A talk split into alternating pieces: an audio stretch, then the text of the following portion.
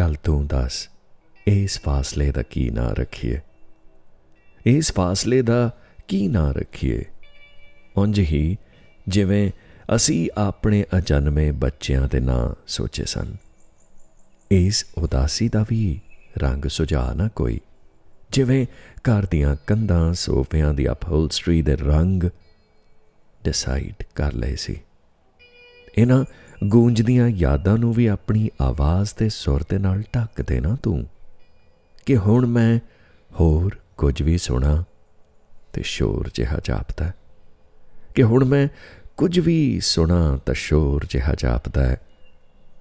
ਤੇਰੇ ਪਰਛਾਵੇਂ ਦਾ ਝਾਕਾ ਵੇੜੇ ਨੂੰ ਪੈਂਦਾ ਬੂਹੇ ਦਾ ਕੁੰਡਾ ਤੇਰੇ ਹੱਥਾਂ ਦੀ ਛੋ ਉਡੀਕਦਾ ਰਹਿੰਦਾ ਹੈ ਤੇ ਮੈਂ ਮੈਂ ਨਿਤ ਹਰ ਉਸ ਅਹਿਸਾਸ ਦਾ ਨਾਂ ਰੱਖਦੀ ਫਿਰਦੀਆਂ, ਜੋ ਸਾਡੇ ਰਿਸ਼ਤੇ ਦੀ ਨਾਜਾਇਜ਼ ਔਲਾਦ ਹੈ।